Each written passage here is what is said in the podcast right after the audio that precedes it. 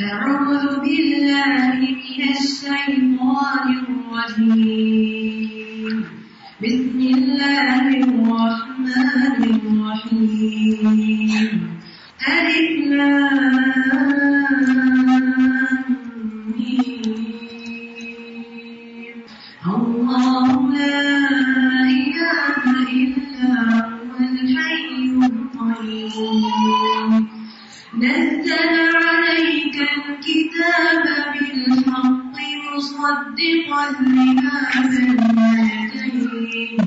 وأنزل التوراة والإنجيل من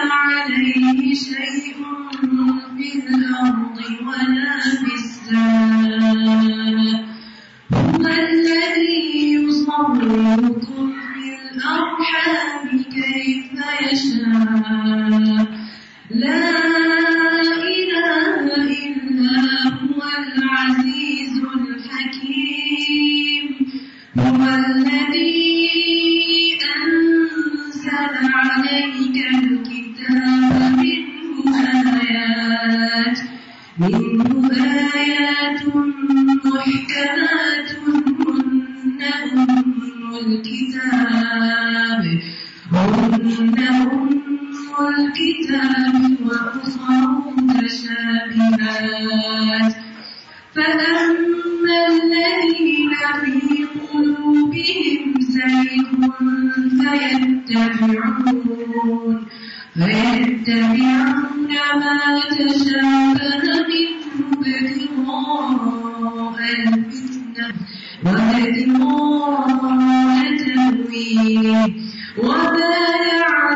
يعلم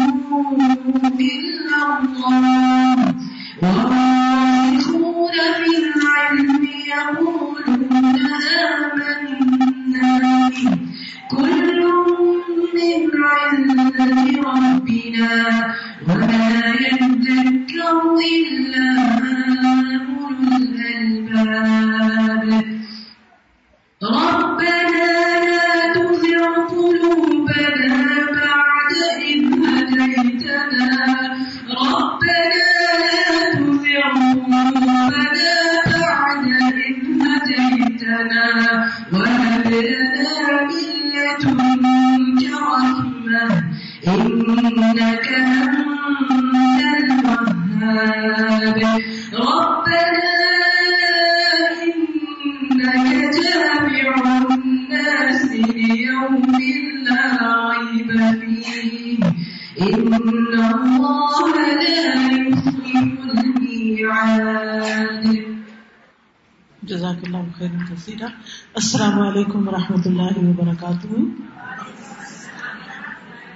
نیند آ گئی، لگتا ہے ظاہر سونے کا وقت ہے۔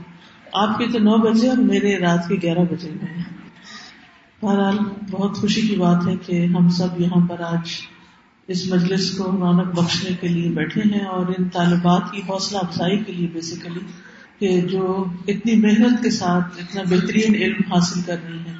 اور یہ ہم سب کا فرض بنتا ہے کہ ایسے بچوں کی حوصلہ افزائی کی جائے، ان کی باتیں سنی جائیں۔ اور ان کو داد دی جائے اور اللہ کرے کہ یہ بہت کچھ سیکھیں اور پھر آگے سکھانے والی بھی ہوں۔ چند باتیں علم کے حوالے سے میں بھی آپ کی گوش گزار کروں گی، اگرچہ بہت سا وقت نہیں لوں گی، لیکن صرف یاد دہانی کے لیے۔ نحمد ونصلي على رسوله الكريم أما بعد فأعوذ بالله من الشيطان الرجيم بسم الله الرحمن الرحيم رب اشرح لي صدري ويسر لي أمري واحلل عقدة من لساني يفقه قولي۔ مجھ سے یہ کہا گیا ہے کہ میں علوم شریعہ کی اہمیت کے بارے میں کچھ بات کروں۔ علم جو ہے یعنی جاننا، معلوم کرنا، کسی چیز کی حقیقت کو سمجھنا، یہ ہر شخص کی ضرورت ہے۔ اسی لیے ہم دیکھتے ہیں کہ اللہ سبحانہ تعالیٰ نے آدم علیہ السلام کو جب پیدا کیا، تو سب سے پہلے ان کو تمام چیزوں کے نام سکھا دیے۔ وعلم آدم الاسماء كلها۔ اور پھر جب دنیا میں اتارا، تو پھر ان کو علم ہدایت بھی عطا کیا۔ دوسرے لفظوں میں، علم شریعت بھی عطا کیا۔ فَإِمَّا يَأْتِيَنَّكُم مِّنِّي هُدًى فَمَن تَبِعَ هُدَايَ فَلَا خَوْفٌ عَلَيْهِمْ وَلَا هُمْ يَحْزَنُونَ۔ تو آدم علیہ السلام کے دور سے لے کر رسول اللہ صلی اللہ علیہ وسلم کے زمانے تک جتنے بھی انبیاء اور رسول آئے، ان سب نے لوگوں کو علم سکھایا، ہدایت دی، علم ہدایت، اور زندگی گزارنے کا طریقہ سکھایا۔ خود رسول اللہ صلی اللہ علیہ وسلم کو قرآن مجید میں حکم دیا گیا کہ آپ یہ دعا کریں بخور ربی زدنی علما۔ کہہ دیجیے کہ اے میرے رب، میرے علم کو زیادہ کر دے۔ میرے علم میں اضافہ کر دے۔ علیہ السلام کے بارے میں ہم جانتے ہیں کہ پیغمبر ہونے کے باوجود انہوں نے مزید علم حاصل کرنے کے لیے علمی سفر کیا حضر علیہ السلام کی ملاقات کے لیے۔ اور پھر طویل مشقت کے بعد ان سے ملے اور ان کے ساتھ سفر کیا۔ اور کچھ ایسی چیزیں جانی جو اس سے پہلے ان کے علم میں نہیں تھی۔ ہم سب جانتے ہیں کہ علم انبیاء کی وراثت ہے۔ امت کے ہر فرد کی ذمہ داری بنتی ہے، بلکہ ہر مسلمان کی ذمہ داری بنتی ہے کہ مسلمان ہونے کے لیے علم حاصل کرے۔ اللہ سبحانہ تعالیٰ فرماتے فعلم انہ لا الہ الا ہو بس جان لو کہ اللہ کے سوا کوئی الہ نہیں۔ یعنی اس کے بارے میں بھی جاننا ضروری ہے کہ اللہ ایک ہے۔ توحید کا صحیح سبق بھی انسان کو علم حاصل کر کے ہی حاصل ہوتا ہے۔ پھر اسی طرح اللہ سبحانہ تعالیٰ نے جس مقصد کے لیے ہمیں پیدا کیا ہے، اپنی عبادت، وہ مقصد بھی اسی وقت پورا ہو سکتا ہے جب ہم یہ جانے کہ عبادت ہے کیا؟ عبادت کے طریقے کیا ہیں؟ اور صحیح طریقہ کیا ہے؟ اور اس کو کیوں ادا کرنا ہے؟ یہ سب کچھ بھی جاننا ضروری ہے۔ پھر اسی طرح ہم دیکھتے ہیں کہ نبی صلی اللہ علیہ وسلم نے نہ صرف یہ کہ ان تمام چیزوں کو سکھایا، اس کی تعلیم دی، بلکہ کر کے بھی دکھایا۔ تو ہمارے دین میں علم صرف کتابیں پڑھنے کا نام نہیں، بلکہ وہ سب کچھ کرنے کا نام بھی ہے۔ پھر اسی طرح ہم دیکھتے ہیں کہ علم کی بنا پر اللہ سبحان و تعالی بندوں کو چنتا بھی ہے۔ علم کی بنا پر جو فضیلت حاصل ہوتی ہے، اس کا ذکر صورت البقرہ میں آتا ہے۔ کہ اللہ سبحانہ تعالیٰ نے تعلیم کو بادشاہ مقرر کیا جو کہ ایک مالدار شخص نہیں تھا، لیکن اس کے پاس علم تھا اور جسمانی قبت تھی۔ جس بنا پر اللہ سبحانہ تعالیٰ نے اس کو باقی مالدار لوگوں پر فوقیت اور عزت عطا کی کہ یہ دو کوالٹیز ایسی تھی جن کی بنا پر وہ ایک بہترین رولر ہو سکتا تھا، ایک بہترین جرنیل ہو سکتا تھا۔ ہماری زندگی میں علم کی اہمیت کیا ہے؟ کہ علم حاصل کرنا ہر مسلمان پر فرض ہے۔ طلب العلم فرید اللہ کل مسلم۔ یعنی مسلمان جاہل نہیں ہو سکتا۔ یا جہالت اور اسلام دو مختلف چیزیں اسلام نے جہالت کا خاتمہ کیا ہے۔ لہذا ہم سب پر، چاہے ہم عورت ہے یا مرد ہے بچہ ہے یا جوان ہے یا بوڑھا ہے، ہمارا دین ہمیں یہ کہتا ہے کہ مرتے دم تک علم حاصل کرو۔ اور اس کے لیے انسان ڈگری تو ایک خاص وقت میں حاصل کرتا ہے۔ لیکن علم صرف ڈگری حاصل کرنے کا نام بھی نہیں ہے۔ یہ تو ساری زندگی کا ایک کام ہے۔ جس طرح ہمارے جسمانی ضروریات ہیں، اسی طرح ہماری روح کی بھی ضرورت ہے۔ ہمیں روشنی چاہیے اس زندگی کے ہر دن کو گزارنے کے لیے اور ہر دن کے مسائل سے نپٹنے کے لیے۔ ہم سب جانتے ہیں کہ ہم اس دنیا میں چونکہ امتحان کے لیے آئے ہیں، اس لیے طرح طرح کے مسائل ہیں ہمارے ساتھ۔ ان مسائل کو کس طرح حل کریں؟ وہ مسائل علم کی روشنی میں حل ہوتے ہیں اللہ کے عزت سے۔ پھر آپ دیکھیں کہ مرنے کے فوراً بعد جب انسان کو قبر میں ڈالا جاتا ہے، تو جو سوال ہوں گے، ان سوالوں کے جو جواب ہیں، ان کی تیاری کے لیے بھی علم حاصل کرنا ضروری ہے۔ برائے ابن عازم رضی اللہ عنہ سے روایت ہے، وہ کہتے ہیں کہ ہم رسول اللہ صلی اللہ علیہ وسلم کے ساتھ ایک انصاری کے جنازے میں گئے۔ ہم قبر کے پاس پہنچے تو ابھی لہت تیار نہیں ہوئی تھی۔ تو رسول اللہ صلی اللہ علیہ وسلم بیٹھ گئے۔ ہم بھی آپ کے ارد گرد حلقہ بنا کر بیٹھ گئے۔ اور بالکل خاموشی ہو گئی۔ گویا کہ ہمارے سروں پر پرندے ہوں۔ نہایت سکون اور خاموشی سے سب لوگ بیٹھے ہوئے تھے۔ آپ صلی اللہ علیہ وسلم کے ہاتھ میں ایک چھڑی تھی۔ آپ اس سے زمین کو قرید رہے تھے جیسے کوئی غور و فکر کر رہے ہیں۔ پھر آپ نے اپنا سر اٹھایا اور فرمایا، اللہ سے قبر کے عذاب کی پناہ مانگو۔ یا اللہ تو ہمیں اس عذاب سے محفوظ رکھنا۔ آپ نے یہ بات دو یا تین بار فرمائی کہ لوگوں، اللہ سے قبر کے عذاب کی پناہ مانگو۔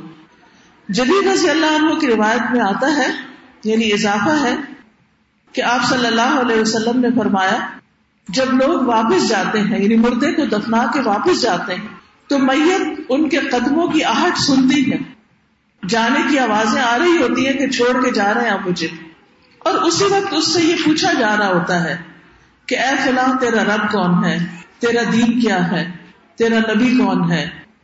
حناد کہتے ہیں کہ آپ نے فرمایا، اس کے پاس دو فرشتے آتے ہیں اور اسے بٹھاتے ہیں اور بٹھا کر اس سے سوال کرتے ہیں کہ تیرا رب کون ہے؟ تو وہ کہتا ہے، میرا رب اللہ ہے۔ پھر وہ اس سے پوچھتے تیرا دین کیا ہے؟ تو وہ کہتا ہے کہ میرا دین اسلام ہے۔ پھر وہ اس سے پوچھتے ہیں، یہ آدمی کون ہے جو تمہارے اندر بھیجا گیا؟ وہ کہتا ہے، وہ اللہ کے رسول ہیں۔ پھر وہ کہتے ہیں، تجھے کیسے علم ہوا؟ وہ کہتا ہے، میں نے اللہ کی کتاب پڑھی، میں اس پر ایمان لایا، میں نے اس کی تصدیق کی۔ تو ان سوالوں کے جوابوں کی تیاری کیسے کی انہوں نے؟ کس طرح جواب تیار کیے؟ کیا کہا؟ جب فرشتوں نے پوچھا کہ یہ باتیں تجھے کہاں سے پتا چلی؟ تو اس نے کیا جواب دیا میت نے؟ میں نے اللہ کی کتاب پڑھی، میں اس پر ایمان لایا، میں نے اس کی تصدیق کی۔ گویا یہ علم مجھے اللہ کی کتاب سے حاصل ہوا کہ میرا رب کون ہے اور میرا دین کیا ہے اور میرے نبی کون ہے تو ہم سب کے لیے بھی ضروری ہے کہ صرف دنیا کے مسائل کے حل کی فکر نہ کریں، بلکہ آخرت کی بھی فکر کریں اور آخرت کی پہلی منزل قبر کی بھی فکر کریں۔ یاد رکھیے، آخرت کی تیاری کے لیے علم حاصل کیے بغیر گزارا نہیں۔ قرآن مجید میں اللہ تعالیٰ فرماتے ہیں اللہ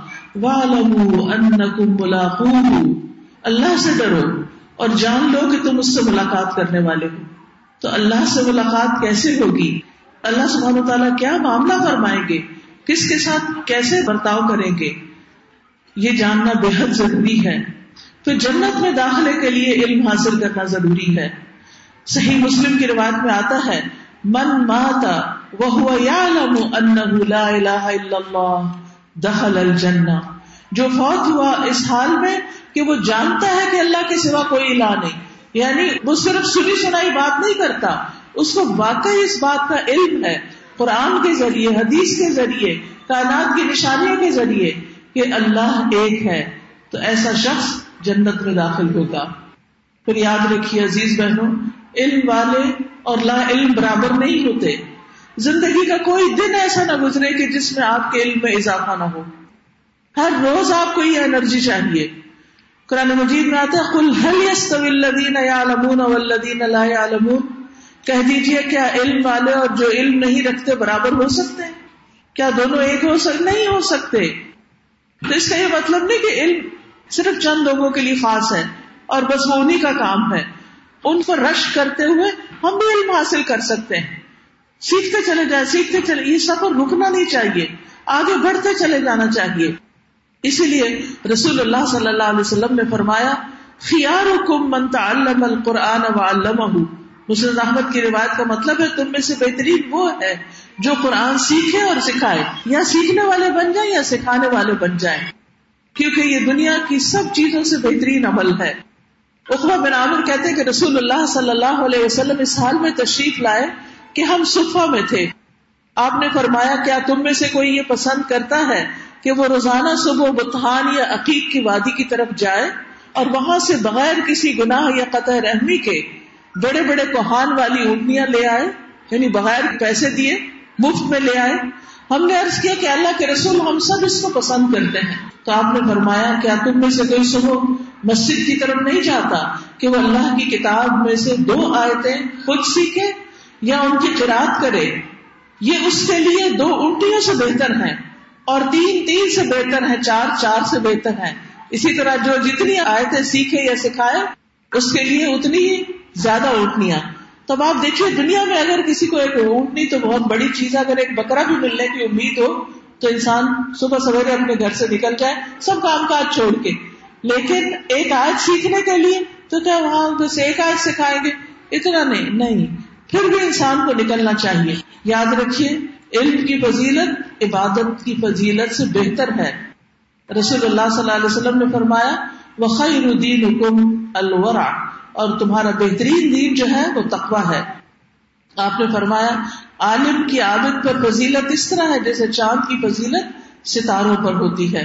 اور جس کے ساتھ اللہ بھلائی کا ارادہ کرتا ہے، اس کو دین کی سمجھ دے دیتا ہے۔ تو ابھی بچی وہ بتا رہی تھی کہ وہ فارمیسی میں پڑھ رہی تھی، پھر اس کے بعد اس کو جو شوق تھا بچپن سے دین کا، علم حاصل کرنے کا، تو اس نے پھر یہ لائن اختیار کر لی۔ تو وہ گھاٹے کا سودا نہیں، کوئی نقصان نہیں کیا اس نے۔ بلکہ اللہ جس کے ساتھ بھلائی چاہتا ہے، اس کو دین کی سمجھ دے دیتا ہے۔ تو دین کی سمجھ آ جائے تو باقی سب چیزیں آسان ہو جاتی۔ اور آپ دیکھیں گے کہ وقت ضائع نہیں ہوتا۔ بعد میں آپ دنیا کی تعلیم بھی حاصل کر سکتے ہیں۔ لیکن دین کے ساتھ کوئی بھی کام آپ کریں گے تو دنیا کی کامیابی بھی ہوگی اور آخرت کی بھی۔ اس سے بڑا اعزاز اور آنر کیا ہو سکتا ہے کہ طالب علم کے لیے فرشتے اپنے پر بچھاتے ہیں۔ علم کی مجلسوں پر رحمت اور سکینت نازل ہوتی ہے۔ پھر اسی طرح علم والوں کے لیے ساری مخلوق دعائیں کرتی ہے یہ حدیث میری فیوریٹ حدیث ہے کہ جس میں آتا ہے کہ رسول اللہ صلی اللہ علیہ وسلم نے فرمایا، یقیناً اللہ اور اس کے فرشتے اور تمام اہل زمین و آسمان حتیٰ کہ چوٹی اپنے سوراخ میں اور مچھلیاں اس شخص کے لیے دعائیں خیر کرتی ہے جو لوگوں کو بھلائی کی باتیں سکھاتا ہے۔ یعنی ساری مخلوق اس کے لیے دعاؤں پہ لگ جاتی۔ ہم ایک ایک سے منت کر کے کہتے ہیں، ہمارے لیے دعا کرو، ہمارے لیے دعا کرو۔ لیکن اگر آپ اس کام میں لگ جائیں تو فرشتے بھی آپ کے لیے دعائیں کریں گے۔ اور اللہ سبحانہ تعالیٰ آپ پر رحمت نازل فرمائے گا۔ اور اسی طرح باقی مخلوق بھی کیونکہ جب انسان علم کو عام کرتا ہے، تو وہ لوگوں کے لیے خوشی کا باعث حتیٰ کہ وہ جانوروں کے لیے بھی امن کا باعث بنتا ہے۔ لوگ نہ صرف یہ کہ انسانوں کے ساتھ اچھا معاملہ کرتے ہیں، بلکہ حیوانوں کے ساتھ بھی اچھا معاملہ کرنے لگتے ہیں۔ تو ان کی بھی دعائیں ملنے لگتی یعنی جس جس کو فیض پہنچتا ہے اس علم کا، وہ سب دعائیں کرتے ہیں۔ تمام مخلوق اس کے لیے استغفار کرتی ہے۔ یعنی آپ سے کوئی غلطی بھی ہو جاتی ہے۔ تو آپ اپنے لیے خود بھی توبہ کرتے ہیں اور باقی مخلوق درخت، پتھر، سارے آپ کے لیے استغفار کرتی یا اللہ اس کو معاف کر دے۔ یا اللہ اس کو معاف کر دے۔ اور جو علم کا رستہ اختیار کرتا ہے، اللہ تعالیٰ اس کے لیے جنت کا رستہ آسان فرما دیتے ہیں۔ رسول اللہ صلی اللہ علیہ وسلم نے فرمایا، جو شخص صبح کے وقت اس لیے مسجد کی طرف نکلا کہ بھلائی سیکھے یا سکھائے، تو اس کے لیے اس حج ادا کرنے والے کی مصر اجر ہے، جس نے اپنا حج پورا کیا۔ یعنی حج تام من مرنے کے بعد بھی یہ علم صدقہ جاریہ بنتا ہے۔ قیامت کے دن بلند درجات ملنے کا باعث ہے۔ اور جہالت کی ہمارے دین میں مذمت کی گئی ہے۔ کیونکہ جہالت کی وجہ سے انسان کبھی شرک میں جا پڑتا ہے، کبھی منافقت اختیار کر لیتا ہے، اور کبھی اس کے دل پہ مہر لگ جاتی ہے۔ بعض اوقات آپس میں لڑائی، جھگڑے اور فتنے، فساد ہوتے ہیں۔ قبر کے سوالوں کے جواب انسان نہیں دے پائے گا، کیونکہ جب فرشتہ اس سے پوچھے گا تو وہ کہے گا ہاں ہاں لا ادری. مجھے کچھ پتا نہیں، کچھ پتا نہیں، کیونکہ علم حاصل ہی نہیں کیا۔ تو یاد رکھیے، کوشش اور محنت بھی کیجیے اور اس کے ساتھ ساتھ دعائیں بھی کیجیے۔ جو دعائیں ہیں ان میں، رب زدنی علما، اللہم انی اسألک علما نافعا وعملا متقبلا ورزقا طیبا۔ اور پھر، اللہم انی اسألک علما نافعا واعوذ بک من علم لا ينفع. اور اللہم انفعنی بما علمتنی وعلمنی ما ينفعنی وزدنی علما. اللهم إني أعوذ بك من علم لا ينفع ومن قلب لا يخشع ومن نفس لا تشبع ومن دعوة لا يستجاب لها. رب إني أعوذ بك أن أسألك ما ليس لي به علم وإلا تغفر لي وترحمني يكن من الخاسرين. اللهم إني أعوذ بك من أن أشرك بك وأنا أعلم وأستغفرك لما لا أعلم. اللہ تعالیٰ آپ سب کو علم اور فقہ عطا فرمائے اور دین کی سمجھ عطا کرے اور بہترین کام آپ سے لے۔ اللہ تعالیٰ اس ادارے کو فروغ دے، برکتیں دے اور اس کی روشنی دور دور تک پھیلے۔ جزاکم اللہ خیرم کثیرہ السلام علیکم و رحمۃ اللہ وبرکاتہ۔